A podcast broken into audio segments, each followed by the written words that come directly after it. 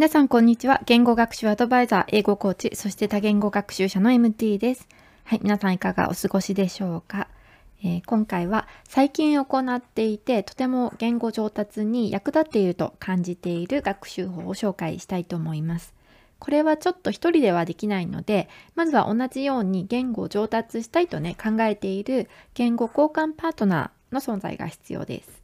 私も言語交換パートナーにこの方法を提案してもらって一緒に始めたんですけどとってもねためになっていると感じているので皆さんにも紹介したいと思います。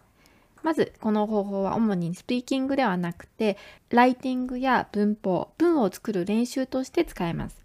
まず友達と一緒にお互いが書き込めるスペースを作ります。これは Google ドキュメントでも Notion でも他のプラットフォームでもいいと思います。2人で共有できる場所でお互いが短い文をね書き込んで添削し合います。シンプルな練習なんですけど自分が書いた文章のねどこが間違っていたのかっていうのをねしっかり添削してもらえるのでとてもおすすめです。ね、あのハロートークみたいなアプリをね使って添削してもらうこともできるんですけど絶対に誰かが添削してくれるとは限りませんよね。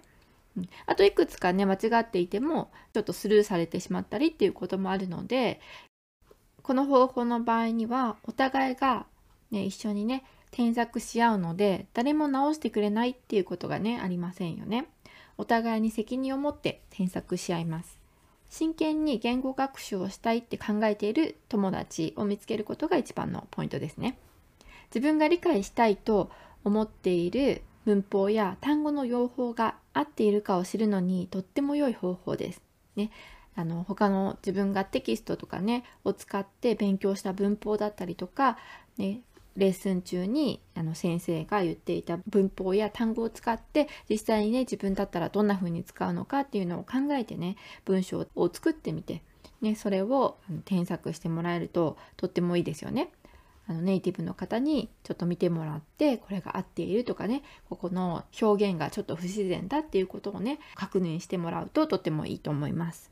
はい、なので皆さんもぜひぜひやってみてください。